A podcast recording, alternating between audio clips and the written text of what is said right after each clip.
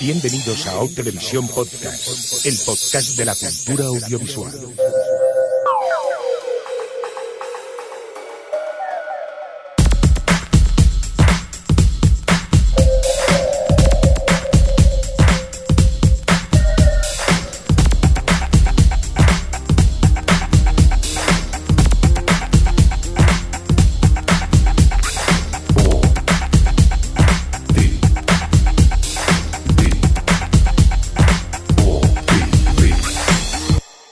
Televisión podcast. O televisión podcast.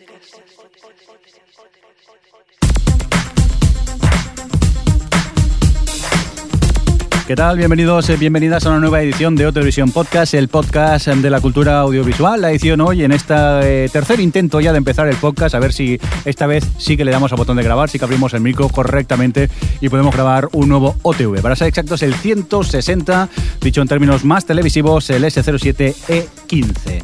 Permitirme que se presente al equipo, que sin ellos esto no es tan divertido. Para empezar, Javier Fresco, que estás a mi lado, ¿qué pasa? Hola, queridos amigos, bienvenidos a Televisión una vez más. ¿Qué está pasando? Amén.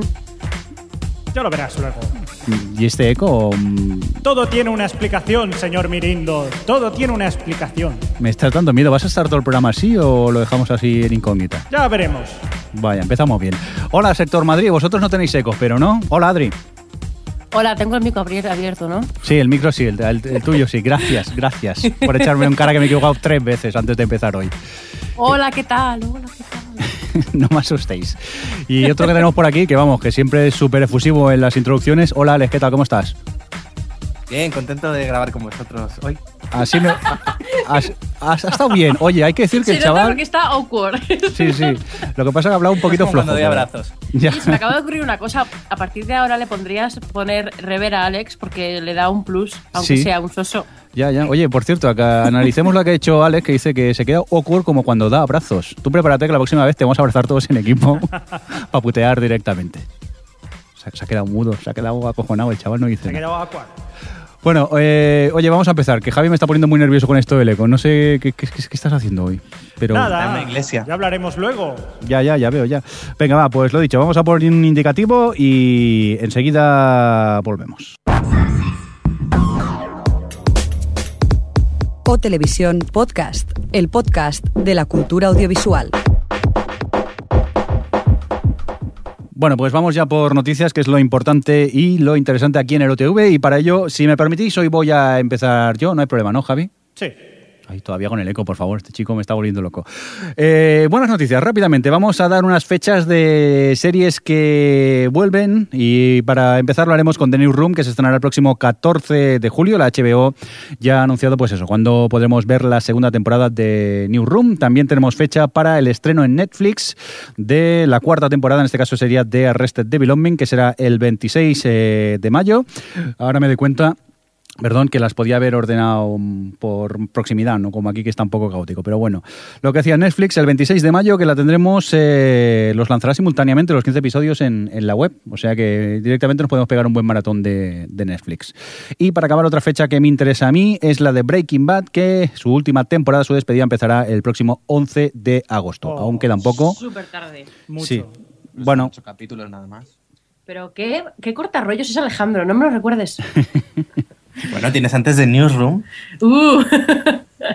Sustituta digna. Bueno, no, no es lo mismo, pero bueno. Por cierto, que otra noticia que creo que salió ayer mismo por la noche, que es que la octava temporada de Dexter parece ser que va a ser la última, al menos es lo que se confirma viendo el, el tráiler final que han lanzado, ¿no? Bueno, ya estaba confirmado, de todas formas, lo había no, dicho. No, estaba de... Sí, hace, hace un mes o así justo lo dijo el... el pero confirmación el... como de, bueno, sí, seguramente No, acabemos. Eso fue hace varios meses cuando dijeron que la habían adelantado a verano. Pero hace un mes dijo el tipo de, de Showtime que sí, que iba a ser la última. Y ahora, como lo pone en el teaser, pues la gente ya... Es como, ¡ay, Dios mío, que va a ser la última! Sí, ya lo sabíamos. Y, hombre, ya le tocaba, ¿no? Perdona, sí. Lo sabías tú. Yo como me, me informo a través de Twitter, pues le dijeron ayer en Twitter, es, es ahora. Yo lo dije en Twitter cuando le dijeron... Pero seguro es, que no te sigue. Es que a ti no te sigo. Tuiteas demasiado para mi gusto. Ya sabes que yo más de tres tweets al día ya me bloqueo. Pues sí, tampoco lo voy a ver. Venga, va, vamos a continuar con más noticias. Adri, creo que tienes tú cositas por aquí que contarnos, ¿no?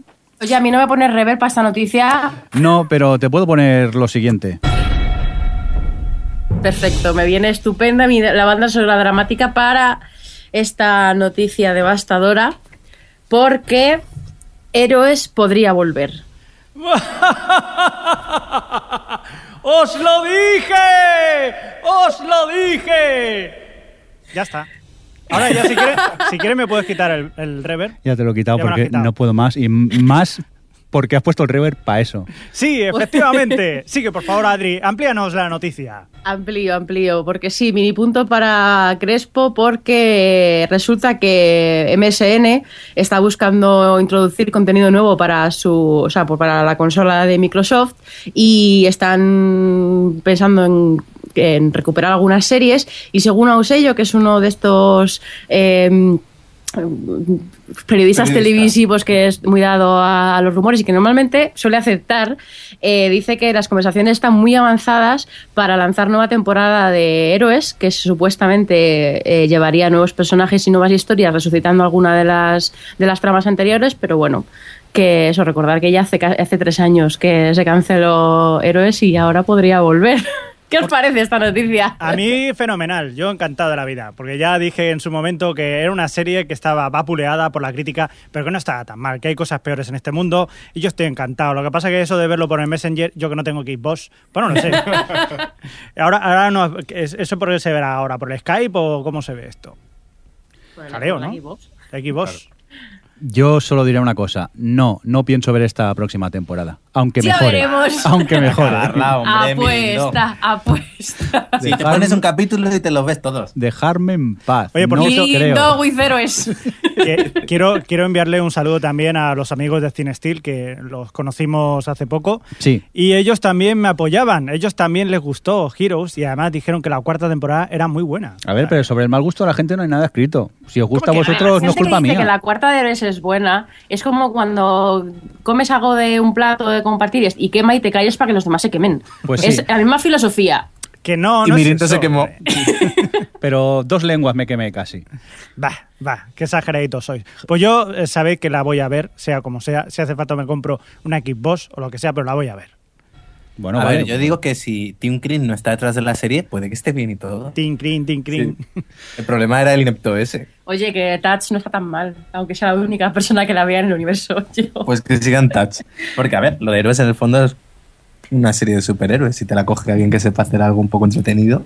Pues yo digo una cosa. A mí me, me ha seguido pareciendo que Heroes a veces sí se le iba un poco la olla, pero como historia de superhéroes está mucho mejor llevada que otras películas que se han llegado a hacer de superhéroes. Así lo digo. Claro, como Daredevil, ¿no? Pero es que... Por ejemplo, por ejemplo, no quería decir yo, o Electra. O sea, hay, hay tantas y tan malas que a mí Heroes me pareció una cosa digna. Bueno, dejemos de hablar de Heroes, que no merece la pena. ¿Os parece si seguimos, seguimos con más cosas? Es que me da miedo porque al final va a ser real la noticia y vamos a tener que verla y no quiero. Adri, continúa, por favor. Pues ahora Adri va a continuar con la siguiente noticia. Pero no está por lo visto o algo. Que sí, sí, estoy aquí, estoy aquí. Ha habido un, un intruso en casa. Que me toca la de Zombieland, ¿no? Es que como estoy perdida, vale. Spoiler, spoiler, sí. Bueno, resulta que, bueno, ya os comentamos, creo, hace tiempo cuando estaba el, el proyecto que Amazon, que está ahora produciendo series para emitirlas por streaming, eh, tenía una adaptación de, de la película Zombieland. Bueno, Bienvenidos a Zombieland, se llamó en España. Y ya ha sacado el tráiler y ya está para ver el piloto, de, vamos, el primer capítulo. Así por decir, antes de que hablemos qué nos ha parecido el tráiler eh, o qué pinta tiene, mmm, realmente no está garantizada la existencia de la, de la serie, sino que lo que va a hacer Amazon es producir trece pilotos, colgarlos en internet y que la gente vote para ver cuál es la serie que finalmente dan luz verde. Ah. Y en plan, concurso de popularidad de series, que bueno, es un sistema, vamos a ver, es, es, una, es un sistema muy lógico. A ver, teniendo en cuenta que luego la gente tiene que comprarlas. Claro, es la normal. Gente lo que lo va a pagar, claro. Y bueno, dicho esto, ¿qué os ha parecido? Que vosotros creo que habéis visto incluso un poquito del piloto, ¿verdad? Sí, sí que es verdad que el tráiler es un poco triste, parece como una versión garrafón de la película y mala, pero luego hemos estado viendo el piloto y bueno, tiene algo. No está tan mal como aparenta en el tráiler. Solo hemos podido ver unos ocho minutos, ¿eh? Porque nos hemos enterado diez minutos antes del podcast, eh, como quien dice que podías verlo gratis en Amazon. y simplemente te tienes una cuenta de Amazon y puedes verlo. Y bueno, lo que hemos estado viendo, a mí me ha picado un poco la curiosidad y cuando acabe el podcast supongo que seguiré viéndolo a ver qué tal. El está. Problema que tiene, que claro, arrastra detrás unos personajes que ya estabas acostumbrados a verlos en la película y claro, no son como... Hombre, claro, es que película. Acostumbrado a, a los actores que salen en la película, ves a estos y son un poco de, sí, de chichinabo, no nos vamos a engañar. Pero bueno, también es un, un piloto. Sí, sí, sí, sí.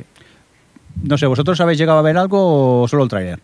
Solo el tráiler y eh, menos los actores parecían demasiado... Ñordo, truño, sí. cutre. Sí, que lo que decías, es que se podía cambiar por cualquiera que no hubiera pasado nada, los, los actores. Pero bueno, habrá que ver la serie cómo sigue. Digamos que sigue en el punto en que lo dejaron, me parece, la película. No, Están... sí, bueno, se sitúa dos semanas después del final de la película. Vale. Bueno, yo le voy a dar una oportunidad al menos, a ver si me acabo de ver el piloto y os comento en próximos... Eh, si es de reír, hombre. Si esto, si fuera de llorar ya sería otra cosa, pero es bueno, de reír, hombre. Perdona, he visto ya un piloto supuestamente horrible esta semana, que luego hablaremos de ello en Pilotos Tos. ¿Pero te has visto dos capítulos? Sí, sí, porque soy así de tonto. Venga, Adri, continúa con más cositas. Pues nada, tenemos, seguimos con los pilotos, con los trailers. Sí. Y está la nueva serie de Starz, que es la cadena que emite Spartacus, por ejemplo. Emitía. Emitía, emitía. Hoy lo dice con todo el pesar de su corazón. Pues claro que sí. eh, tiene el trailer una nueva serie que será para allá, para dos mil catorce, que se llama Blake's siete, que está producida por Michael Bay y Michael Bay. El showrunner es John Steinberg, que este, estaba, estuvo en Jericho o, o Human Target. Y bueno, es una serie de piratas. Con, pues eso, con piratas, putillas, violencia y cosas oh. de esas. Y sexo, porque claro, es Starz. Claro. Y, y no sé, ¿habéis visto el piloto? Sí. Digo el piloto, el, el tráiler. ¿Qué os ha parecido? Sí. A mí yo compro ya directamente. Es la sucesora de Spartacus, así lo digo. ¿Y te quedas tan ancho así? Hombre, pues claro, sí, sí. A mí yo encantado. Me ha, me ha parecido bien lo que he visto. Hay explosiones. A mí me ha parecido una chorrada como un piano. A mí me ha parecido tan random. Todo, sí. Es como ver una, un tráiler de Piratas del Caribe. Entonces, de momento no me dice mucho. Pero, pero con más sexo. Pero que, oye, que, que a ver, que los piratas estaban antes de Piratas del Caribe, por favor. Es ya, pero el tráiler es muy Piratas del Caribe.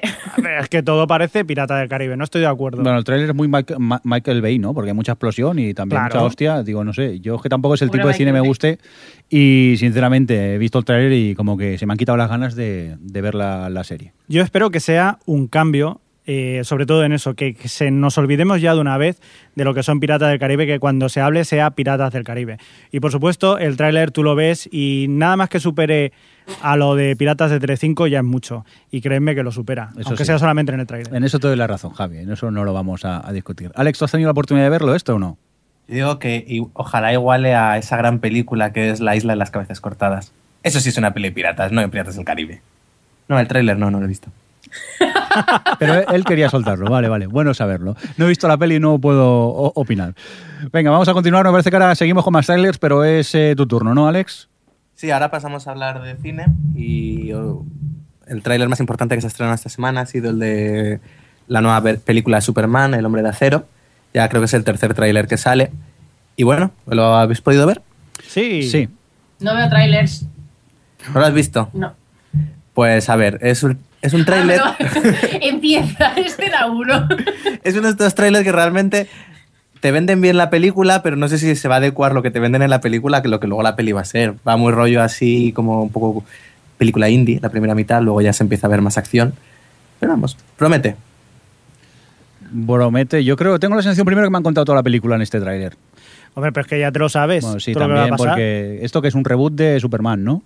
Sí. Sí, es el como el tercero ya que llevamos. Vale, vale. A ver si ya es la definitiva. El director eso es Zack Snyder, que bueno, ha hecho de todo. Cosas bien, como El Amanecer de los Muertos, y cosas mal, como eh, opinión personal, Watchmen. Yo me he quedado bastante... La mía y la personal también de Adri. Porque Sucker Punch, dentro de lo que cabe, no estaba mal. A mí me gustó. Yo, yo de hecho, Sucker Punch, al principio decía, ah, la primera vez que la vi, digo, es un poco rarilla.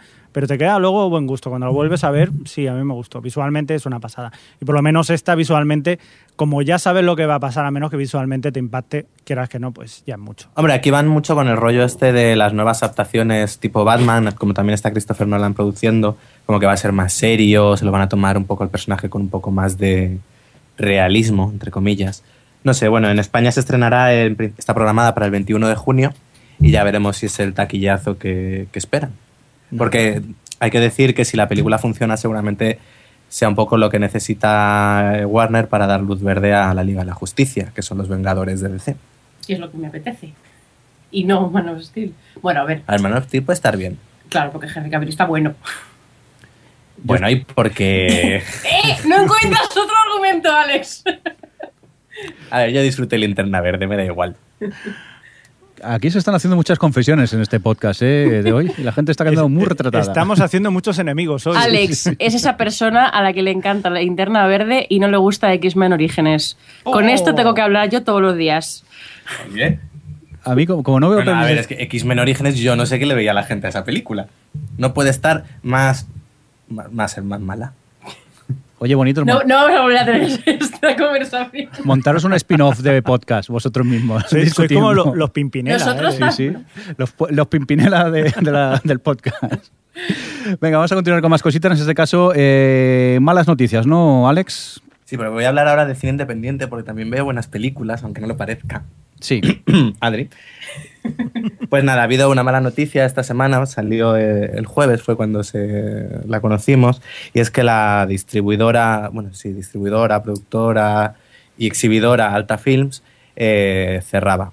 Eh, bueno, cerraba en lo que es la parte de exhibiciones, la que lleva toda la cadena de cines Renoir, iba a cerrar ciento ochenta de sus doscientas salas, y luego en su parte de distribución, pues eh, cerraba por completo. Incluso los contratos que tenía ya de películas hechas, pues tenía que rescindirlos.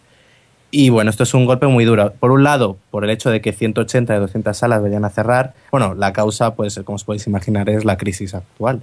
Tanto eh, en lo que es eh, la gente que cada vez va menos al cine, como también en el D V D. Y bueno, pues es lo que... Y, y luego la subida está del IVA del veintiuno por ciento, que si llevan mal las cosas en el cine lo ha terminado un poco de matar.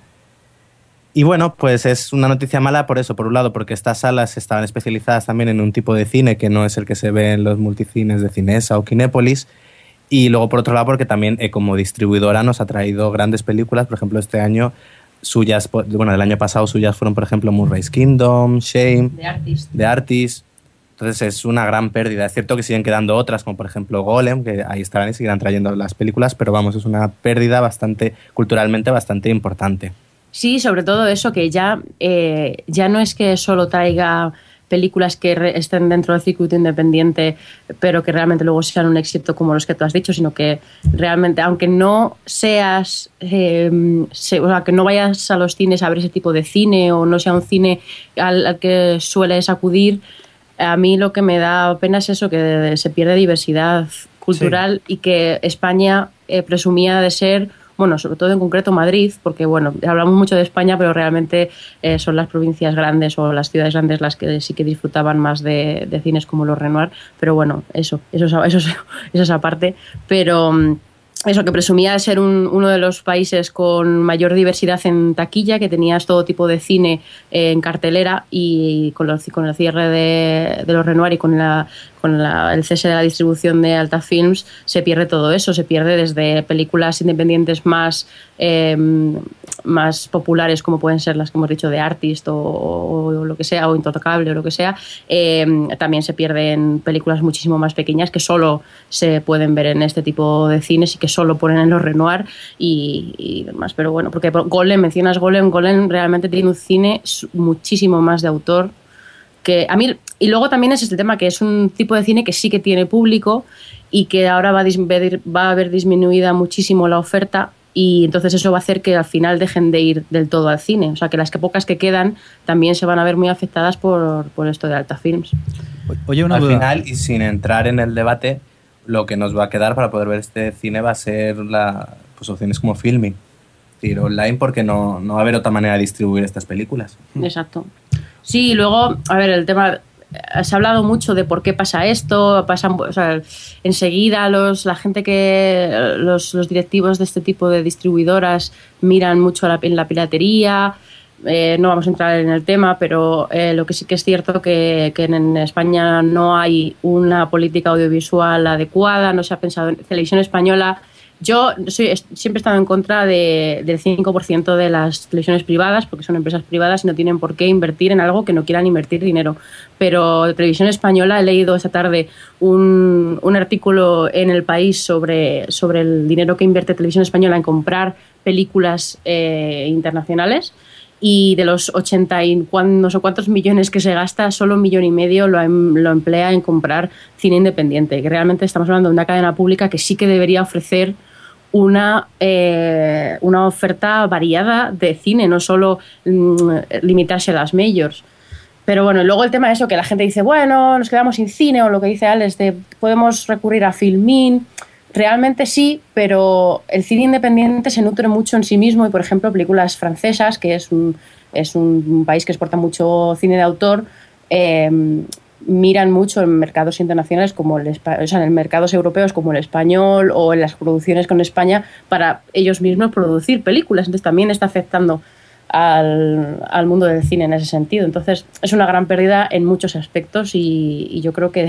Des, de, Me temo que, que después de Alta Films van a llegar unas cuantas más, pero bueno. Lo que pasa que, eh, claro, estáis hablando que parece que cierren y no vayamos a ver más cine de autor en España, pero yo al menos, por ejemplo, en Barcelona existen las salas Verdi o, o Verdi Park, donde también se puede ver este tipo de cine por el momento. No sé cómo irán las cosas. Claro, no por sé. el momento, pero esto como que abre ya... O sea, es la primera y es la Alta Films es la más grande, entonces, eh, o sea, es la que tiene el catálogo de cine de autor más... abierto. Uh-huh. O sea, si estamos hablando que esta cierra, cosas como los Verdi, como Golem, o sea, distribuidoras mucho más pequeñas, que es un cine muchísimo más de autor, eh, lo van a hacer todavía más difícil. Uh-huh. Sobre todo por lo que digo, que yo ya, o sea, si cierran los Renoir, alguien que, que está acostumbrado a ir a los cines en, en versión original, cine más independiente, de repente, cuando no tenga oferta, cada vez va a ir menos. Entonces, al final... Digo, y a lo mejor eh, nos animarán estas grandes... como cines o tal, que ya hoy han empezado a hacer cosas en versión original o están con estos eh, circuitos ya, pero, de películas antiguas o tal. Pero, por ejemplo, Alta Films tenía las pelic- traía las películas de Woody Allen. Lo veo. Woody Allen veo que lo pueda traer una... Pero, por ejemplo, las películas del, del tipo de Canino o Alps. No me acuerdo cómo se llama... Eh, sí, bueno, el griego. Giorgio... Bueno, cómo se llame. No. O sea, esa la película no te la van a poner en el Kinépolis. No, claro. Claro, porque Kinépolis sí que es verdad que pone salas en versión original, pero pone sobre todo películas comerciales, pero en versión original. Y luego lo de los ciclos, sí. Al final, los ciclos estos... Pero, al final habrá que limitarse un poco a esto, a ciclos, ciclos especiales que te hagan y a festivales... Pero los ciclos se limitan a cine clásico, o sea, cine antiguo, cine... No te traen novedades, pero bueno. Yo creo que tiraremos más para lo online. Para este tipo de cine, pues tocará verlo a través de, de internet. Pues sí, eh, por posibilidades, al final sí. Venga, vamos a continuar con más eh, cositas. Si os parece, creo que Adri nos traéis un poco de noticias sobre tele, ¿no? Pues sí, bueno, comentar que, que me parece una muy buena noticia que Homeland se estrenó en Cuatro hace un par de semanas y es la, era, era como el estreno en abierto y la verdad es que tuvo bastante éxito y lo ha mantenido en su segunda semana. Se ha quedado, empezó con casi un once y, y se ha quedado en un diez en el segundo, la segunda entrega, o sea que... Eh, es bueno ver que todavía hay, hay gente que ve las series eh, dos años después de que se han sido estrenadas en Estados Unidos. No, es bueno que, que este tipo de series triunfen en antena porque, bueno, al final si, si queremos que las cosas cambien en cuanto a la distribución también de, de series en España, pues este tipo de éxitos tienen importancia. Y luego también quería comentar lo de Masterchef, que yo creo que la gente que ha escuchado T V sabe que a mí me gustan mucho los realities culinarios y, y sigo Masterchef eh, americano y Top Chef y tal. Y hace también dos semanas se estrenó Televisión Española su versión de Masterchef, uh-huh. que fue un poco fracaso de audiencia, la verdad. Hizo un once por ciento de share que se ha quedado ahora en, en un diez, que no, no ha mejorado con respecto al primero, a pesar de que el segundo episodio ha sido bastante mejor que el primero. Y tengo que decir que quería aprovechar para comentar que a mí me había gustado mucho, que si, o sea, que es un reality que realmente no es el tipo de reality al uso, no se abusa mucho de la parte más reality, sino que es un concurso, aunque sí que han sabido buscar un buen... Eh, casting, digamos, sí, un buen reparto de, de personalidades que de, hay algunas que destacan y, y lo hacen todavía más entretenido. Y luego me ha sorprendido un montón porque no sé si ha sido por presiones del formato original o lo que sea, pero han mantenido el formato exacto. O sea, ya no solo en cuanto al plató o el tipo de pruebas o tal, sino eh, la forma de montaje, la forma que van metiendo las diferentes pruebas con los testimonios de los participantes, la for- toda la forma de, de llevar el programa es exactamente la misma. Y luego que a pesar de que dure tres veces más que un capítulo normal de MasterChef, realmente no han cogido, como suelen hacer en España, al estirar las cosas, que estiran y meten relleno. No, realmente Masterchef España es como si tú pusieses tres capítulos seguidos de Masterchef normal. O sea, no hay un, un no hay paja, es todo es todo prueba. Lo que pasa es que, bueno, en vez de durar, o sea, en vez de ponerte uno, te ponen tres seguidos y ya está. Y, y, y no, es, no es un poco dime. abusar también, en este caso, sobre todo en una televisión pública que no necesita ya publicidad ni nada, hacer un episodio de una hora y media. Uf, ya estamos, es que este, pero, el tema este de nuestro prime time uf, claro. es complicado, pero eh, no, no es que sea abusar, o sea, es, es el tipo de prime time que tenemos en España. En Estados Unidos tienen un prime time de tres horas en los que cada hora se emite un, un programa diferente, y en España tenemos un prime time de también tres horas, bueno, dos horas y media, que, que la costumbre ha sido, y lo que se ha visto que funciona es que sea siempre el mismo programa. Y, y con eso, y que entré ya directamente en el late night con el mismo programa, y, y así se ha mantenido. Y ya lo he dicho aquí algunas veces, se han hecho intentos de, de hacer noches temáticas o de hacer series con que duran cincuenta minutos y no han funcionado. Es, no sé, es como las, la gente se sienta es después de cenar, es la costumbre, la gente se sienta después de cenar y quiere ver una cosa hasta que se va a la cama. Y por eso ponen tres, eh, tres episodios seguidos de las series, por eso hacen programas de una hora y cuarenta como dura Masterchef, que bueno, también se hace más llevadero porque precisamente no tiene anuncios. Si yo tuviese que ver Masterchef en Antena tres, me cortaba las venas, porque acabaría a las dos de la mañana. Pero, pero bueno, que al margen de esto, la verdad es que me ha gustado mucho el programa, creo que le han mantenido muy bien el ritmo. No me convencen los jueces porque me parecen un poco sobreactuados, la verdad, uh-huh. y la presentadora sobra mucho, que es una figura que no existe en Masterchef original, pero, pero no sé, a la gente que le apetezca ver así un concursillo, le gusta la cocina y tal, a mí me parece un reality súper entretenido y dinámico. Hay gente que no le gustan los realities, que le está, vamos, los reality concursos, talent show estos, que le está gustando Masterchef. Hombre, yo, yo, yo veo un poquillo y la verdad que dentro de lo que hay no me pareció mal, ¿eh? Dentro de lo que hay, que tipo Survivor o cosas así, de hacer sufrir a la gente. Aquí al menos pues se lo pasan bien porque hacen comidas, que quieras que no, pues está bien. Sí, a mí lo que me gusta, de porque hay gente que dice, no entiendo los, los concursos de cocina porque el espectador no puede probar la comida. Es totalmente de acuerdo, es poder juzgar tú los talent shows es una parte esencial del formato. Pero a mí lo que me gusta de, de, más, o sea, de los programas de cocina es cómo eh, realmente se sabe la gente sus recetas de memoria y van adaptándolas según los retos que les pongan, se van adaptando a lo que va saliendo, no sé. Ves ese tipo de, de cómo su, con su talento, su paladar, van adaptándose a las, a las situaciones, y a mí eso me gusta.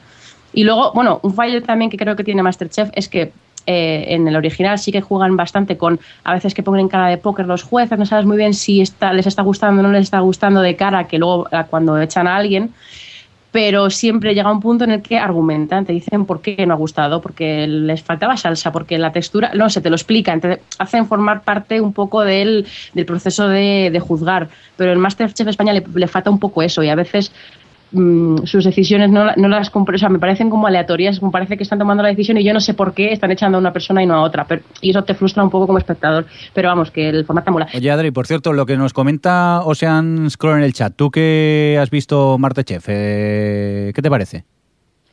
Pues sí, bueno, dice lo que dice aquí es que la, le, le daba la sensación de que sobraba la parte de la boda, porque bueno, en el segundo capítulo lo que hacen es cocinar en, el, en la prueba por equipos, cocinan para, para una boda, para un banquete. Y, y bueno, realmente, no sé, a mí no me parece que sobre, está así en, también en el formato original, te ponen un poco eh, lo que es, para lo que están cocinando y, la, y cómo recibe la gente esa comida, no sé, yo creo que tampoco abusan demasiado de... del tema. Tampoco, también lo hacían en el primero con, con los militares y no, no pasaba nada, ves un poquito el rollito y ya está, para darle un poquito de dinamismo a la cosa. Muy bien, venga, vamos a dejar Masterchef. Yo, yo de, de, de todas formas, quería decir una cosa, Masterchef, a ti, tú eres un militar, una boda, lo que sea, a ti te, te lo dan así de gratis, que vas a decir, está bueno, sobre todo si tienes paladar de vaca, como yo, ¿no? O sea, yo, yo supongo que la gente tiene pues un paladar más o menos y... y ¿qué te parece? ¿Qué te, pues está bueno. Ya está. O sea, no, pero van... estas son tres personas con estrellas Michelin. Quiero decir, más que está bueno pueden decir, ¿eh?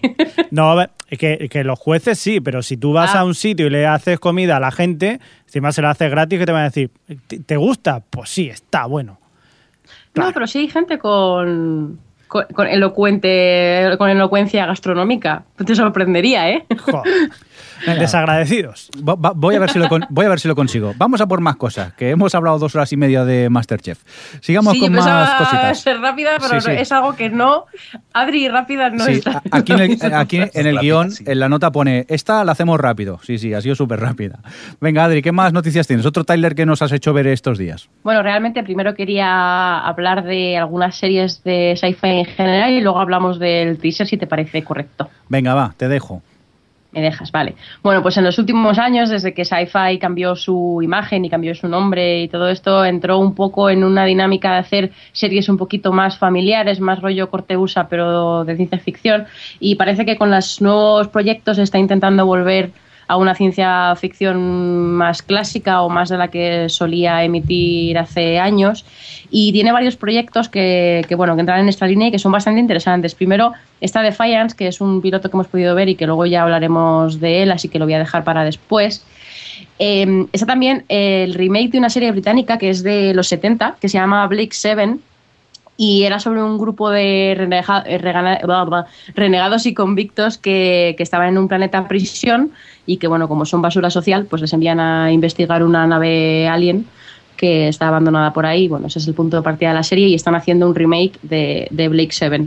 Luego, además, están haciendo una adaptación en formato miniserie de cuatro capítulos del, de la saga Mundo Anillo de, de Larry Niven, que es una, bueno, es una saga de ciencia ficción en la que unos humanos exploran un hábitat alienígena que tiene la expansión de un millón de tierras. Eh, luego esa... ¿Y esto es miniserie, miniserie cerrada o...? Rollo con vistas de luego hacer serie larga. La del mundo... Esta, eh, han dicho que una, un formato miniserie de cuatro horas. Ah, es no, lo que han... Yo creo que solo... No es como Galáctica, que fue miniserie para luego... Yo creo que en un principio no. Porque además tienen un montón de proyectos este año. Luego, aparte, también está uno, otro del, uno del espacio que se llama Infinity, que es su, sobre una, una amenaza de invasión extraterrestre... Eh, que se combate con la única nave que queda disponible en la Tierra. No es un punto de partida un poco así abierto. Eh, Orión, que bueno, es una, la protagonista es una buscadora de tesoros alienígenas. Eh, más cosas. Clandestine es una eh, sobre un grupo de bandidos que son dados por muertos por la coalición y toman una, una nave y se hacen pasar por, por soldados de... Vamos, un poco rollo cine. Pero estos son pilotos aprobados ya. Estos son pilotos sí, aprobados. Estos son series que veremos. Sí, eso, por lo menos los pilotos los vamos a ver. O sea, sí, en un principio estos son series que han ordenado. Ah, o sea, que, de... que no es que estén sean proyectos de vamos a hacer, no, son series que, que han ordenado desarrollar. Eh... Luego, bueno, eh, Soo-jung, que es un, un detective que, que va, tiene que resolver el asesinato en una nave que lleva colonos a un nuevo planeta, que sí, la verdad es que tiene buena pinta, un poco Cluedo dentro de una nave espacial. Y por último está High Moon, que es una serie que está producida también por... Bueno, el productor ejecutivo es Ryan Fuller, que es el de... el de Pushing Daisies y ahora Bien, Aníbal, y que se centra en una base lunar que se encuentra de repente una forma de vida alienígena, es todo muy alien, lo que y luego tiene algunos más, pero bueno, tampoco quiero contar todos, pero eso sí tiene los que quedan por ahí, son pilotos que sí que son, son pilotos todavía sin aprobar, así que bueno, eso ya los dejaremos. Y por último, una de las series...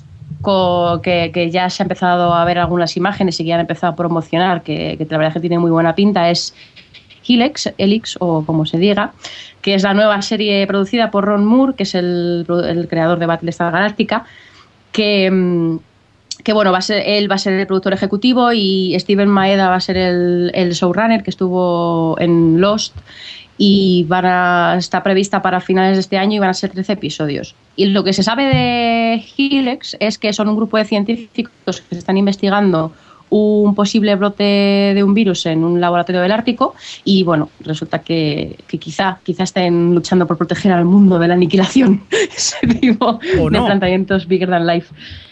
Y eso, el tráiler, no sé, bueno, no sé si habéis podido ver, no sé, a mí la verdad es que me ha dado buena espina, no sé qué os ha parecido. Sí, sobre los trailers que no te enseñan nada y te sugieren, siempre dan buena espina. ¿Pero qué sugieren? Si no se entiende nada. Bueno, pero... Y no se ve nada. Muestran un, un ambiente así, no sé. ¿Qué ambiente? Si no cuentan nada en ese no, tráiler. No cuentan nada, musiquilla, letrazas y ya y está. Ya está. Eh. No... Vale, vale, no, no, ya sé, si quiero triunfar, un tráiler donde no pase nada. Donde no pase nada y hay algo extraño. A mí me ha recordado, eh, la historia y todo esto, me ha recordado un poco a La amenaza de Andrómeda, no sé si, si irán por ahí los tiros. Y bueno, también quería aprovechar para decir que sí, que, que Sci-Fi tiene cosas eh, que pueden ser muy curiosas, pero también tiene películas como Snowgeddon o Triassic Attack, que desde aquí recomiendo que la veáis. Pero no compares las hechas en Sci-Fi, que son, es totalmente serie Z con, con las series. No está, yo espero que no sea, la compara, espero que no sea tan terrible como La amenaza de Andrómeda. No, a ver, esto, esta serie parece ir un poco más en la línea de la película de La cosa de John Carpenter o cómo era, no sé dónde leí, una especie de comparación, La cosa con Estallido, ¿no? Así, sí. No, sí, es la... un rollo terror psicológico. Yo espero que tire por ese... Por a ver, ese aquí rollo. La gracia es que uno de los involucrados es Ronald D. Moore, eh, creador de... Bueno, uno de los responsables de la Galáctica de dos mil tres. O sea que eso ya siempre es bueno. Y que haya vuelto a Sci-Fi a, a lo que tenía que hacer. A series de ciencia ficción con espacio y naves. No lo que estaba haciendo ahora. Venga, vamos a continuar con más ciencia ficción, pero antes eh, dejarme que suene esto. La noticia Star Wars de la semana. ¡De la semana! Bueno, Javi, eh... hay que ver cómo nos gustan los indicativos, ¿eh? Sí, sí, hay que ver. Jata, jata. Cuéntanos, ¿qué pasa con Star Wars y J J y esas cosas? ¿Qué sabemos? Es que, que todavía se escucha J J. Sí, es que un poco. Pues sí, eh, pues están preparando, por lo menos eso lo que nos están llegando, que dicen que al menos se preparan seis nuevas películas de Star Wars. Eh, recordemos que está previsto que para el dos mil quince se estrene el capítulo número siete, que es el que dirigirá J J, y a partir de ahí tienen previsto luego el episodio número ocho, que sería en el dos mil diecisiete, en el dos mil diecinueve sería el episodio número nueve. Y entre medios tienen pensado hacer, que luego ya se verá si se llegan a hacer, pero en principio quieren hacer una película dedicada a una especie de spin-off de personajes así. Entonces la, la teoría es de que cada año, a partir del dos mil quince, habrá una película de Star Wars, de la, del universo de Star Wars, al igual que están haciendo con Marvel. Vamos a tener Star Wars hasta en la sopa. Este paso. En principio, eh, tienen pensado, eh, se está rumoreando que, que sería, que esto ya lo hemos hablado a veces, el de Han Solo, Boba Fett, y luego ya veríamos si Yoda o Jabba el Hutt, ya se verá más adelante.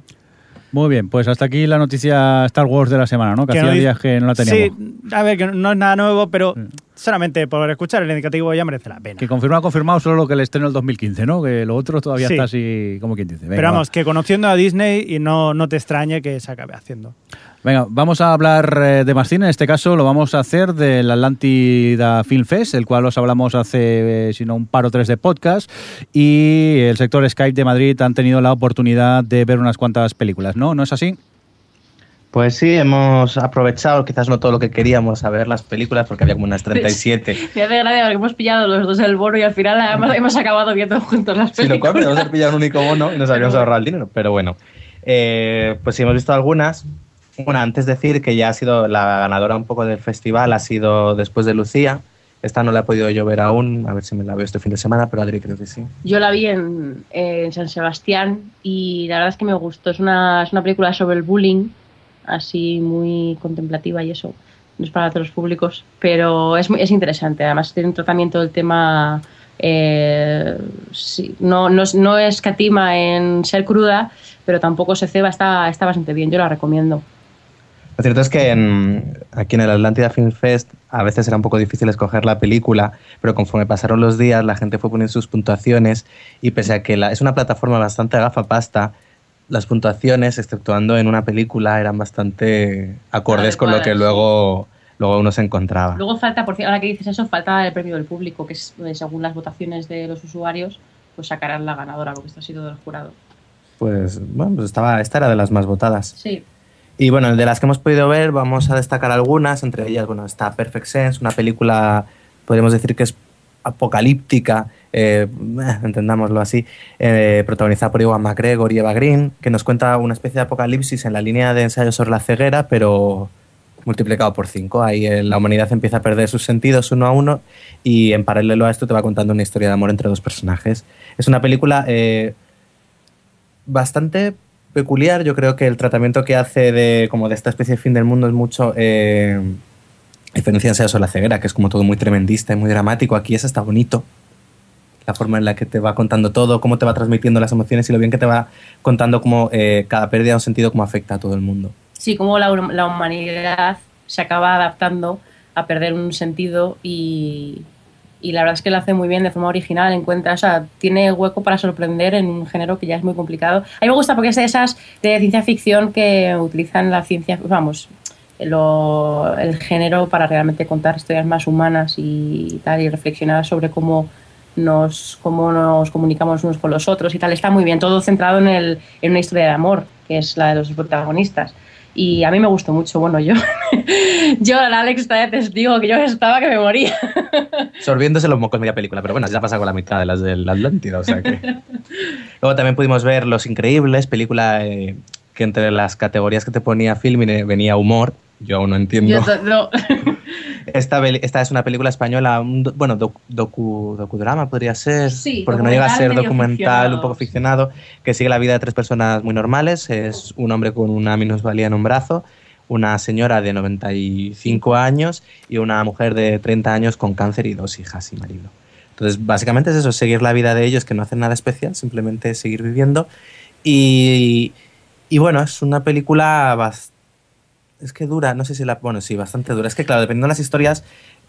El humor viene un poco por la, por la trama de la señora mayor, que, que tiene una, una voluntad de hierro porque ella quiere llegar a los cien años, pase lo que pase. Y la verdad es que esa es la que te alivia un poco las otras dos, que son bastante deprimentes. Luego, realmente es una película son de, como del día a día de estas personas, pero está muy bien contado. Aunque se nota un poco las partes más ficcionadas y tal, pero como funcionan... No, es un poco eso, los, los superhéroes de... Sí, superhéroes de, cotidianos, cotidianos vienen a ser. Sí. Está, está bien, la verdad es que a mí me gustó mucho. Es una sorpresilla. Todo y relativiza todos tus, todos sus problemas. Es como, sí, mis si problemas no son algo, nada comparados con los de esta gente. Luego también vimos Ausente, una película argentina que a mí, bueno, a mí me pareció bastante peculiar, me gustó, a Adri creo que no, eh, que, que cuenta un poco... Bueno, es que aquí que se puede contar sin... Nada. Bueno, es una peli que juega un poco con la intriga en un tema que a lo mejor no, no tendría, que, tendría que ser más quizás un drama o tal, y al final es una especie de thriller un poco peculiar. Sí, a mí los primeros cuarenta y cinco minutos en los que juega el thriller me parecían interesantes, pero cuando tiene un poco que desarrollar y de, que, y de llegar a una conclusión o a algún punto y los personajes explicarte sus motivaciones, me parece que falla totalmente. Yo es que creo que tampoco tiene que explicarte muchas motivaciones porque pero quedan un, bien claras. Un mini, no, no están. Las del chaval, Las bueno, del chaval. no vamos a ver. Queda muy clara. Bueno, el punto de partida es de, es de un chaval de, que está en el instituto y va a ir acá y... Tiene un, un se hace daño en un ojo cuando está en natación y le pide al profesor que le acompañe al médico. Y a partir de ahí, pues es un poco lo que va sucediendo. Chan, chan, chan, chan. Luego pudimos ver una que nos encantó a los dos, que fue Like Someone in Love, la última peli de Abbas Kiarostami, ¿se llama? Sí. Kiarostami. Kiarostami. Eso lo voy a leer. Que bueno, yo solo puedo decir que vaya coñazo inmenso de película. Eran dos horas perdidas de mi vida en la que no sucedía absolutamente nada, en escenas... largas no, sino lo siguiente, bueno, la voy a quedar como no tengo ni idea de cine, pero es verdad. En coches. En coches, con gente hablando de la nada, y cuando sucede algo se acaba. Sí, porque además es súper repentino el final. Yo tengo que decir, eh, Copia Certificada es una película muy en este estilo, de gente que habla de, sobre la vida, pero las conversaciones tienen una chicha, tienen algo de donde sacar. Esto era gente hablando de cosas banales, que no te aportaban absolutamente nada, que no aprovechaba, realmente crea una situación un poquito incómoda que, que percibes, pero que no tal. A mí lo que me gustó fue el momento del viaje en taxi con los con las estas de la abuela, pero... Es que el problema que tienes es que es lo que te quiere contar te lo puedo contar perfectamente en un cortometraje de diez minutos y aquí dura dos horas. En fin, la siguiente. Eh, Otelo, es una película española, bueno, sí, es película, bueno, son sesenta minutos de película, eh, que nos cuenta un poco cómo durante la grabación de la obra de, de una obra de, de una representación de Otelo, el director va manipulando a sus actores para conseguir sacar de ellos un poco las mismas emociones que tienen los personajes. Eh, está, la idea está bien, el problema es que creo que el durar solo sesenta minutos le supone un lastre y no desarrolla bien los personajes, de tal manera que la, el, la, evolución, la evolución de la situación no llega a ser del todo creíble. Aún así... Yo creo que la idea ahí está bien. Visualmente está muy bien y luego a mí la idea esta, de, esta especie de, de, de, de reinvención meta de la obra de Shakespeare me gustaba como idea, así que estoy de acuerdo con Alex en que le faltaba un poquito más de metraje para, sobre todo, entender hacia dónde van los personajes justo en la evolución, o sea, en el clímax final, que es un poco demasiado, pero yo creo que es una propuesta súper interesante. Y luego también pudimos ver... Es de, el... la, es de chavales de la C A M, o sea, que sí. Es gente a la que hay que seguir la pista. Sí, pero, pero hay que destacar también que los, los dos actores protagonistas estaban muy bien. Mm. Eh, eso no suele ser muy habitual en las películas españolas. No digas tan bajito. Luego también pudimos ver el documental un de... ¿Hola? ¿Eh? ¿Perdón? ¿Qué? ¿Eh? ¿Qué ha pasado? Yo no estoy aquí. Ya, ya estamos a... acabando casi. Estamos acabando. Vale, vale. Eh, la última que vimos fue la, el, un documental de la actriz de Sarah Polley que se llama Stories We Tell, en el que nos cuenta una historia que ha sucedido en su familia, de la cual no vamos a contar nada porque es, gran, es la sorpresa de lo que sucede. Y bueno, es curioso porque como ejercicio a la hora de, de investigar... de cómo ella bucea en la, en la historia de su familia, con sus hermanos, con su padre, rememorando un poco los recuerdos en torno a su madre. Pero yo creo que te quiere contar una cosa que no consigue transmitirte. Realmente el fallo está en que ella dice que quiere contar una cosa al final del... Bueno, y el título de la peli va y, sobre sí, eso que te... Y tú te das cuenta que realmente cuenta cosas muy interesantes y de una forma muy bien conseguida, pero justo lo que quiere contar no lo cuenta. No, no, no lo consigue. Pero esto... Además al final te das cuenta porque lo, lo dice ella. Lo dice ella, sí, esto, sí. Esto no deja de ser las vacaciones de Sarah Polley con la familia y ya está. Esto ya lo hablamos, sí, me parece, alguna vez. No, pero, o sea, es, es que hay, hay algo. Claro, es que hay. Que da un giro, es como el secreto. El secreto que tiene esa secreto. familia. Vale, además, cómo lo va desvelando ella, tratado. que primero piensas que es una cosa, luego claro. te das cuenta de que es otra. Pues sería una quedada, eso, a intentar decir que hay un giro, no sé qué, y luego llegas allí y te ponen las vacaciones que hemos pasado en Roma, ¿no? Y, y, y mira, y nos fuimos de camping y vimos el Coliseo. Pues seguro que es más interesante que la de la Examuel. ¡Oro! No, pero esa. O sea, que al final estás reflexionando un poco de cómo construyes la imagen de alguien a través de, de las memorias, de, de los recuerdos de la gente, o de cómo los diferentes puntos de vista modifican una sola verdad, no sé. El problema que... es que todo el mundo tiene el mismo punto de vista. Ese es el problema, sí. Bueno, salvo dos o tres personas. Sí, pero... pero hasta el último segundo tienen un giro. Eso sí. Es verdad. Así que es, una, es un documental que te, de, no te deja de sorprender y está muy bien. Tiene un, ese toque entrañable como nostálgico, está muy bien conseguido. Vale, ¿se llama Las vacaciones de Sarah Polley? ¿O como decíais? Oye, y una cosita, dejando las pelis de lado, ¿la experiencia de Filmín la encontráis positiva o qué? De bueno, de Filmín ya la festival. habíamos. Sí, festival. sí, bueno, del festival en este caso. Pues sí, pero es la oportunidad de ver algunas películas, que, sobre todo en, bueno, que no habían llegado aquí, que todas. Algunas... No, hay películas de dos mil nueve y dos mil diez que nunca habían llegado aquí y gracias a, al festival las han podido poner. Y la verdad es que eso que es, eran veinte euros, bueno, yo... Y, y son treinta y seis películas que te sale... O sea, es, vamos, es un súper preciaco para ver un, un montón de películas que, bueno, que no vas a poder ver de cualquier otra forma. Y si te gusta este tipo de cine, es súper interesante poder uh-huh. tener acceso a esto. Muy bien, pues eh, vamos a dejar el cine de lado y vamos a, que no cunda el pánico, vamos a hablar de, de cómics, ¿no? ¿Cómics? ¿Qué ha pasado, Javi? Sí, señor, estuve este fin de semana pasado, fue el, el tre- la trigésima primera edición del Salón del Cómic de aquí de Barcelona. Y pues nada, me acerqué por allí a, a ver cómo estaba todo el ambiente. Yo también, pero no entré. Pero no llegaste a entrar ah, del ambiente que había. Había tanto ambiente que yo o sea, aquí no me meto. Nos dijeron al final que llegaron a pasar ciento seis mil personas. Y hay que decir que, claro, en el mundo del cómic ya tiene mucho que ver con el cine y con la televisión últimamente. De allí te encontrabas pues desde stands que te vendían todo tipo de series o merchandising... Eh, que tiene que ver con, la, con, con esto, con películas y con series, a directamente, pues eh, como había un stand de Warner Brothers que, que te enseñaba allí pues todo lo que eran los, los trailers de las películas que vendrán más adelante, pues como podría ser eh, pues esta Lobezno Inmortal, Pacific Rim o Man of Steel. Sí. Y luego aparte, pues eh, también, mira, tuvimos, eh, fuimos invitados por Cartoon a asistir a la presentación de la nueva serie, esta animación de las Tortugas Ninja. Y fuimos allí y estuvieron, estuvimos junto con el co-creador de la serie, que era Kevin Eastman, que es el que la dibujaba, que lleva ya treinta años dibujando las Tortugas Ninja. ¿treinta? treinta años wow. Lleva ya el hombre y todavía no se ha cansado. Y es responsable de la serie, que es eh, Cyrone Nealy. Y bueno, nos estaban contando cómo lo han redibujado, han rediseñado toda la serie, todos los personajes. Y lo van a hacer, o sea, lo han hecho, porque llevan ya diecisiete episodios de esta primera temporada en el Cartoon Network y lo han rediseñado para hacerlos todavía un poco más cachondos de lo que eran y con más aventuras, eh, enfocado quizás al público juvenil y no tan juvenil, porque La verdad que toda la gente que iba allí, todo el mundo se acordaba de... Quizá de quieren recuperar serie. Un poco el factor que había nostalgia de, sí, de la sí, serie. Sí, sí, pero y... es lo que estaban comentando, que quizás no es tanto porque han seguido vigentes desde hace ya treinta años, que a medida de, pues, eh, primero por la serie de animación, que fue la que conocimos todos, la película... Eh, en fin, que se ha hecho varias películas, buena, ya cuatro. Eh. Qué buena la canción de Vanilla Ice para la película, eh, qué buena era. Bueno, Vanilla Ice, que, que en paz descanse. No, no, que, creo que vive todavía, ¿eh? Sí, por eso, que descansa que en, en paz. En Spotify hay seis o siete discos de él. Y bueno, pues la serie, se nos estuvieron enseñando un teaser más o menos de la serie. Pintaba bien, hay que decir que son muy diferenciados, no es como en las otras películas que eran más o menos iguales, sino que aquí cada uno tiene una personalidad más acentuada. Y bueno, pues la verdad que fue curioso y sobre todo, pues eso, estar con los dos creadores.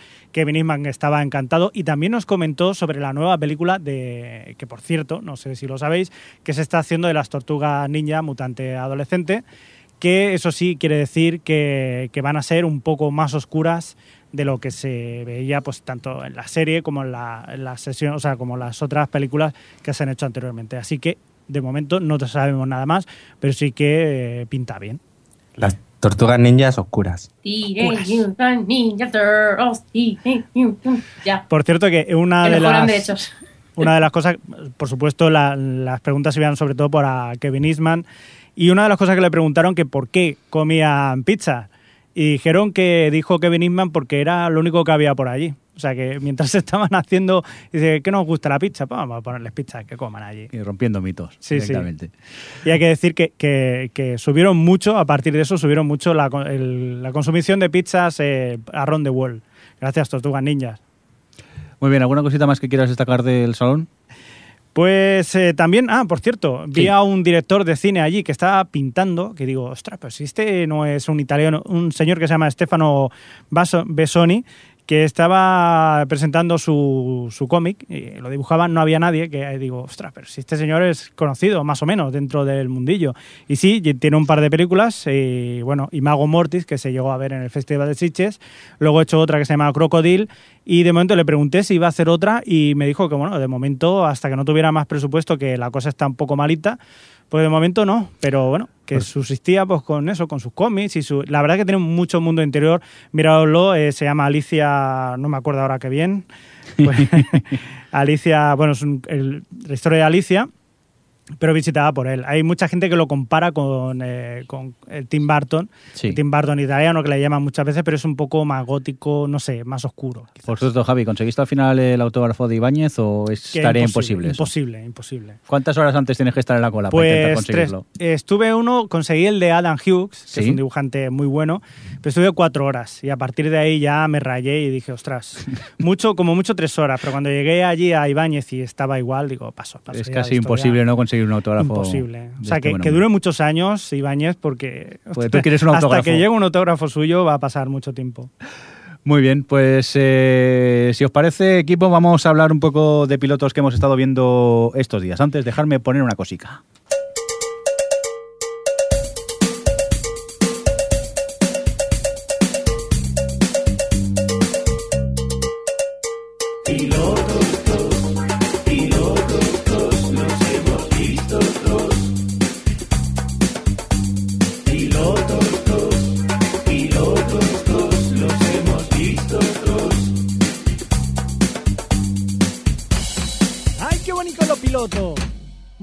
Muy rico. Pues sí, hemos tenido la oportunidad de ver más pilotos, como hemos visto pocos, pues más todavía en esta quincena que se han estrenado. Y por ejemplo, eh, hemos, no sé si disfrutar, hemos visto Da Vinci's Demons, esta nueva producción de Starz. Javi, uh-huh. ¿tú qué dirías de él? Yo diría, yo lo primero que diría, ¿pero esto qué es? ¿Esto qué es, por Dios? ¿Esto qué es? Yo diría que es como Cuéntalo. Un anuncio de Colonia que se les ha ido de las manos. Así mismo, ¿eh? No, el, este, la Vinci de esta serie, es portada, fue portada de G Q Edad Media. Mismamente.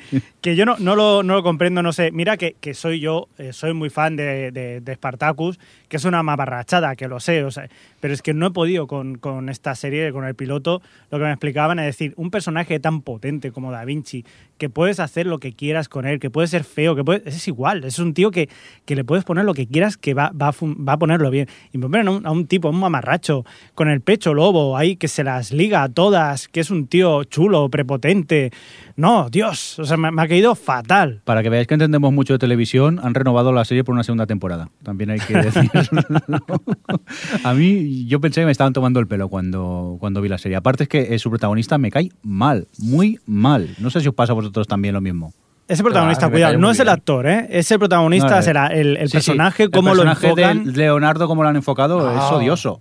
Además que tiene todos los clichés. Es que no clichés. Me lo puedo creer, ese tan, tan ligón y tan irónico, y tan, es que no me lo creo. A ver, es tan contemporáneo el personaje que no claro. te crees la serie que sea de época. Pero bueno, pasa un poco como los Tudor, que, te, que decías, bueno, me voy a creer a Jonathan Rhys-Meyers como el rey, pero... Porque me lo sí, dicen. Sí, la, la verdad que se parecía mucho a los Tudor. Ahora, yo el momento ya que digo, uf, voy a hacer un acto de fe, me lo voy creyendo, lo que tú quieras, lo que tú quieras, pero el momento que se pone a luchar a dos manos contra la Guardia Civil, ya dije, no, no aquí ya, ya lo siento, ya desconecto y ya me lo paso bien. Hay que decir que tiene todos los clichés posibles de las novelas históricas y conspiraciones y cosas de estas y bueno, pues no sé. Al que le guste este tipo de cosas, supongo que habrá mucha gente que le guste, yo no. Que yo sí, que debe tener su público, pero vamos, yo personalmente no es mi tipo de serie. Tú, Adri, creo que opinas más o menos como nosotros, ¿no? Sí, no, a mí... A ver, no me pareció que el piloto estuviese especialmente mal. Eh, creo que es la serie que quiere ser, de ser un poco rollo intrigas, así de ese tipo de época... y con el protagonista, que no hay quien se crea, pero bueno, que es realmente no engañan a nadie. Y puedo entender que es que sea un tipo de serie que guste a alguna gente. De hecho, no sé si lo habéis dicho, la han renovado por una segunda temporada porque ha ido muy sí. bien. Bueno, eh, eso, pero a mí no me interesó absolutamente nada. Vamos, que no tengo no, no me interesó como para... No me aburrió, pero no me interesó como para seguir con la serie, la verdad. Hostia, pues yo me aburría a muerte. Es de aquellas que la quería dejar al minuto diez, al minuto veinte, al minuto treinta y al final la vi, digo, por cabezón. Digo, ah, voy a acabármelo para poder opinar. Pero, vamos, me pareció una tomadura de pelo la, la serie. ¿Sabes lo que va a pasar ahora, no? Hemos coincidido todos en sí. que la serie no da para más. Que a todo el mundo le va a encantar. Y, a nuestros y ahora oyentes. Nuestros oyentes nos dirán, Oye, no, que la no serie mejora. De ella. ¿Pero tú la has llegado a ver? Yo sí, claro. Pues ponlo en el guión, Bonico. ¿Y te ha gustado o qué? Eh, no me ha disgustado. Oh, ya está. Alex, es decir, con tal de llevar la contraria, es capaz de todo. Eh, la, eh, no, pero es mucho lo que dice Adri. La serie es lo que busca, entonces. Es decir, si esperabas otra cosa... Yo tengo un poquito de curiosidad. A lo mejor veo el segundo para ver por dónde la llevan. Pero vamos, tampoco creo que me vaya a quedar con ella.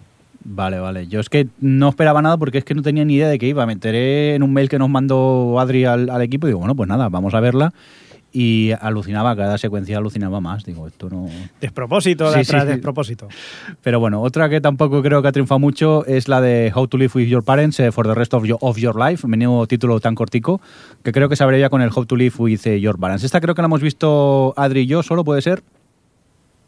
Yo creo que sí. Sí, Alex. Sí, más que nada porque me la vendiste muy mal. No tenía sí. tiempo de verlas todas y dije... Perdona, bonito, ver... yo tampoco... Para bueno, ver sí, una de veinte minutos prefiero ver una de una hora, hora y media. Hora y media, vale.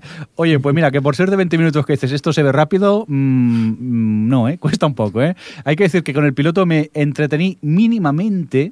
siendo una comedia, pero luego dije, va, me voy a ver el segundo. Y con el segundo con el segundo me aburrí a muerte, directamente. Y creo que Adri no pasó ni del piloto, como quien dice. No, es que, vamos, me parece... Ya no es porque no me haga gracia nada de lo que ocurre en el primer episodio, es que me parece todo completa y absolutamente falso. O sea, veo a gente actuando. O sea, no sí, toda, es... todas las situaciones me parecen... que tienen tan poquísima verdad que es imposible que yo me ría con algo así. Es que Entonces es, como... es que... Yo no, ya lo he visto. No me interesó para nada. Yo tengo la sensación que ya lo he visto en cualquier otra comedia de familia disfuncional, todo lo que me, lo que me cuentan. Es como, vamos a hacer que los padres sean así y esta que sea... No sé, sí que es verdad claro. que no te sorprende para nada lo que te cuentan y, y sí que es verdad. No, que... ya no eso. Dices, los padres tienen que ser unos salidos y no... Porque sí, sí. O sea, es como, está todo, pues eso es todo de mentira. Y, y luego eso, por ejemplo, Benny Kate, que tampoco inventaba la rueda, por lo menos tenía un toque entrañable... buscaba otro tipo de cosas, pero es que esta no tiene absolutamente nada especial. Entonces, no sé ni cómo te atreves. Vamos, yo es que llevaba diez minutos del piloto y me quería suicidar. Exagerada. Yo es que, bueno, lo aproveché que mientras cenaba, digo, ah, me voy a poner uno de estos que tampoco es... Y casi me sienta mal la cena, ¿eh? No, no diré más. Pero bueno, vamos a por uno que sí que creo que nos ha gustado un poco más y es eh, Def Defiance, sería esto, o más o menos, en mi fantástico inglés. Defiance. Esta... ¿Cómo? Defiance. Defiance. Defiance, vale. Defiance, eh, de Sci-Fi Channel. Eh, cuéntanos, Adri, a ti creo que sí que te ha gustado. Sin ser la hostia, ¿no? Sí, bueno, yo creo que, que bueno, es una es un piloto que tira de cien por cien cliché, es un cliché tras otro de cosas ya muy vistas, pero yo creo que crea un mundo que, que es, es bastante vistoso.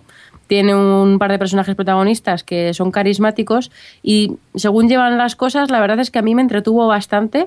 Decir que, que organizó Sci-Fi un preestreno en Madrid en una sala, que también ver este tipo de pilotos en una, en una pantalla grande con el sonido tal, eh, ayuda mucho. Y yo me entretuve bastante, yo la seguiré. No, es otra que tampoco inventa nada, pero si entras en su juego, y luego toda la parte final me pareció, era como ver las dos torres del abismo de Helm. Eh, no sé, me resultó bastante entretenida. Nada, quizá me podía haber esperado algo más original o otro tipo de serie, pero bueno, eh, mejor que... Es un poco en la línea de las que han sacado últimamente, Terranova o Falling Skies, pero no tiene ese punto familiar tan molesto. Y me resultó al menos entretenida. Al menos no sé es, qué pensáis vosotros. Es que entretiene. Yo es eso. Mm. Me parece que es un tópico detrás de otro en cuanto a series de ciencia ficción, pero sí que es verdad que todo es en un piloto de doble, que es casi una hora y media. A mí me, me entretuvo, me, me mantuvo interesado y me pica la curiosidad para seguir viendo más episodios a ver hacia dónde va.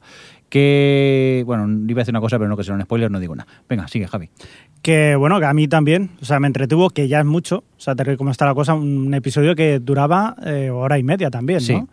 Bueno, sí, son muchos clichés, de hecho parecía un western, un western espacial, como dice Ramón Rey, y, y bueno, pues oye, está bien, o sea, ¿qué, qué más quieres? Son gente muy rara, no deja de ser un, un western con gente muy rara, pero que está bien, eh, es curioso y sobre todo al final eh, pasa una cosita eh, que te deja con ganas de saber qué más va a pasar. Muy bien.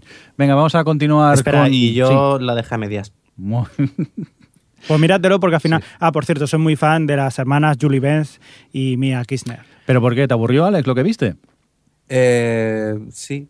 Es que no me interesaba a nadie. Es decir, no me parecía mala serie, no es de esto que digas, uy, estoy viendo una serie mala. No, simplemente que por un lado, como era todo tan cliché y, y luego no me interesaba a nadie de allí. Y eso que me, me, el protagonista me parecía carismático, la chica no me resultaba cargante, pero es que me daba todo igual. Y llegué a la mitad, vi que me quedaban cuarenta y cinco minutos más y apagué. Y dije, nada, esperar las buenas series de sci-fi que ya llegarán en el futuro. Parece que Alex quiere llevarnos la contraria siempre, ¿eh? Esto habrá que hablar con, con nuestro productor y algo. Venga, eh, acabamos con la última, Rectified. ¿Esta, Adri, de qué va? Que esta no... Pues a ver, esta es sí. otra... otra um, serie de Sundance Channel, que ya hablábamos aquí de Top of the Lake, que nos gustó bastante el piloto y yo tenía curiosidad por ver cuál era la otra que habían producido. Y Rectify, el punto de partida es un tipo que lleva veinte años encarcelado porque fue acusado de violar y matar a una chica, a una niña, y después de todo este tiempo eh, incluso hasta, hasta estaba condenado a muerte, pero por diferentes eh, circunstancias no habían todavía ejecutado la, la sentencia. Y resulta que pruebas de A D N y cosas varias determinan que, que él no, no fue el culpable. Entonces le liberan. La, la serie empieza cuando, cuando es liberado y vuelve con su familia. El tema es que, bueno, que es un drama que va de esto, de, de cómo él vuelve otra vez a la sociedad después de tantísimo tiempo, que además es un, es un tipo joven, entró muy joven en la cárcel y, bueno, pues es cómo eh, vuelve con su familia, cómo su familia le recibe, cómo el resto del, del pueblo le recibe y luego también el misterio de qué pasó entonces y quién es el, el, el verdadero culpable o si de verdad es él, porque en su momento hay que decir que él confesó el crimen. Y entonces, bueno, está también el misterio este de qué ocurrió.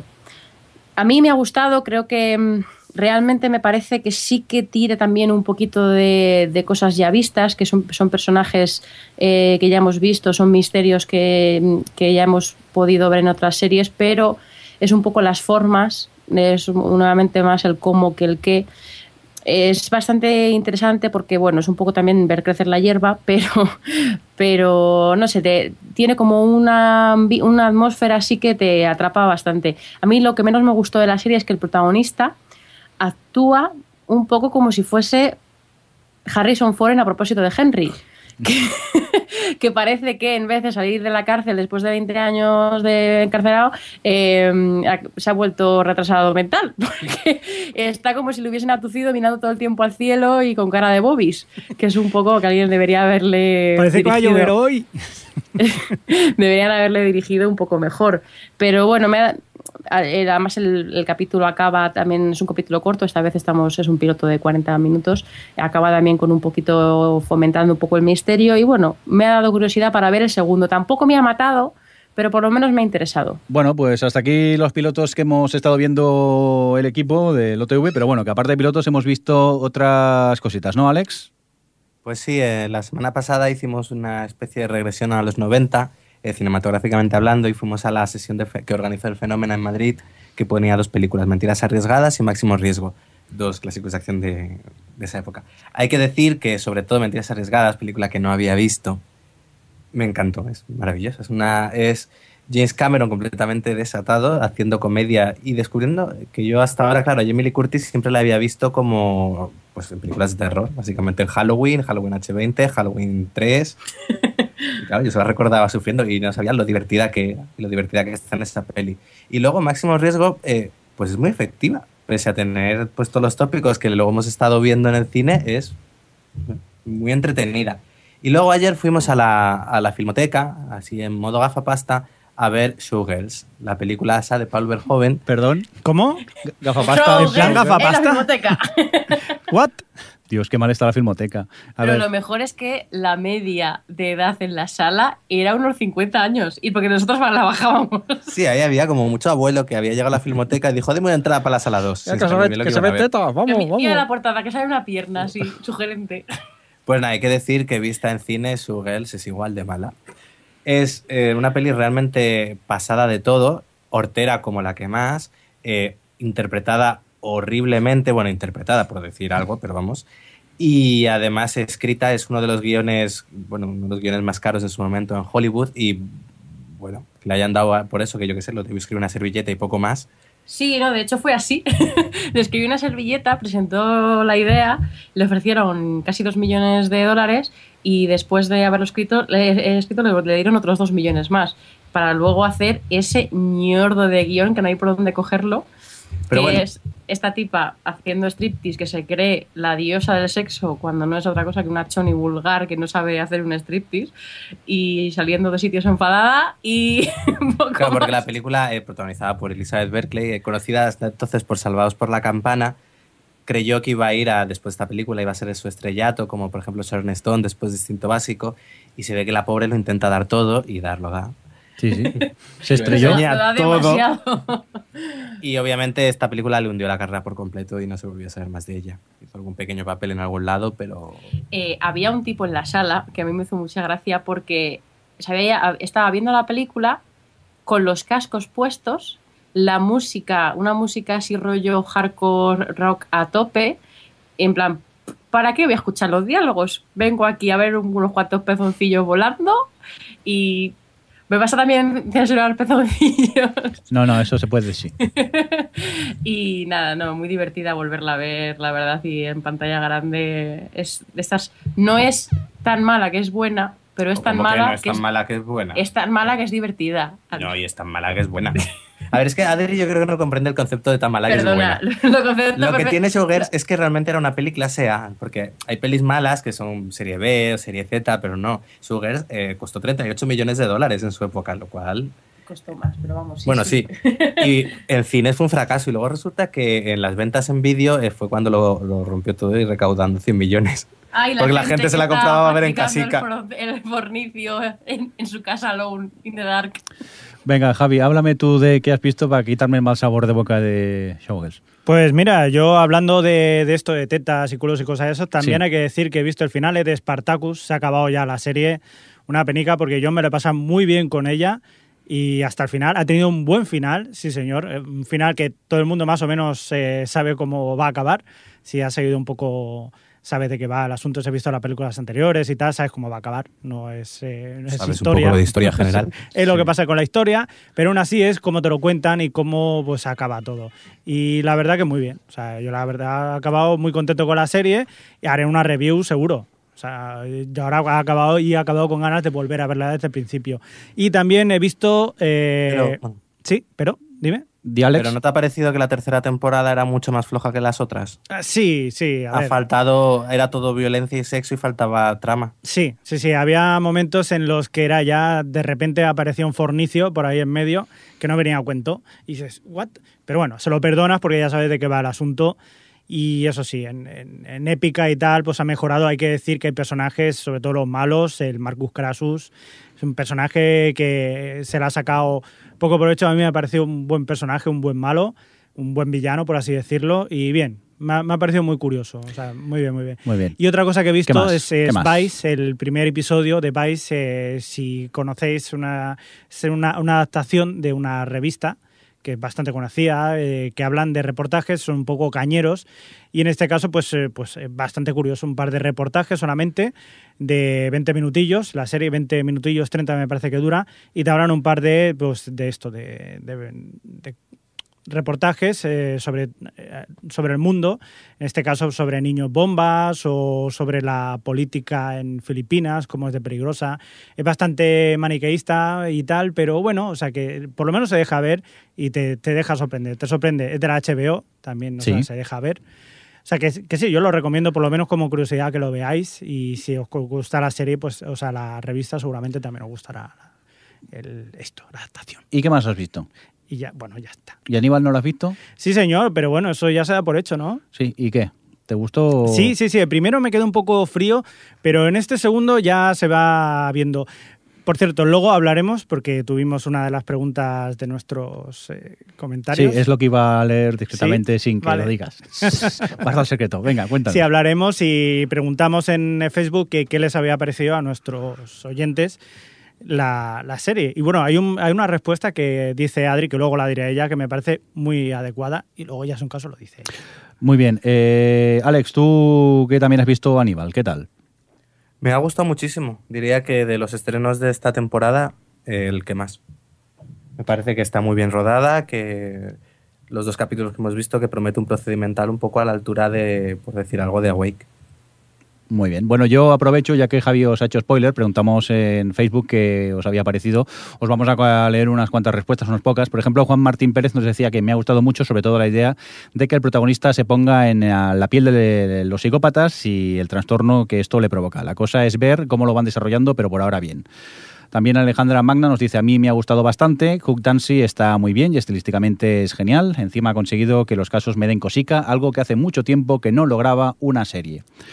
Y para acabar leeremos el de Jun a Milivia, que nos dice, pues debo, debo ser la única que no llega a los veinte minutos.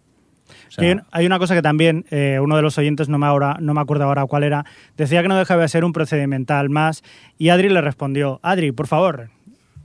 Sí, el que dijo eso era, que acabo de mirar, Alejandro Martínez, que sí, decía que bueno, que le parece un procedimental más, y yo lo que digo es que realmente me parece que no es un procedimental más, todo lo contrario. Es un Creo procedimental, tiene... no nos engañemos, es un procedimental, pero... Sí, sí, es un procedimental porque tiene esa base, pero realmente no se centra, como la mayoría de los procedimentales al uso, en toda la parte de, de todo el proceso de, de seguir el caso, sino que lo muestra todo desde el punto de vista del protagonista. Entonces se centra en los en las cosas que a él le van afectando y cómo lo, le van afectando. Entonces no se centra tanto en que si hemos averiguado, un, hemos conseguido A D N nuevo, que si hemos, o sea, no es un procedimental en ese sentido.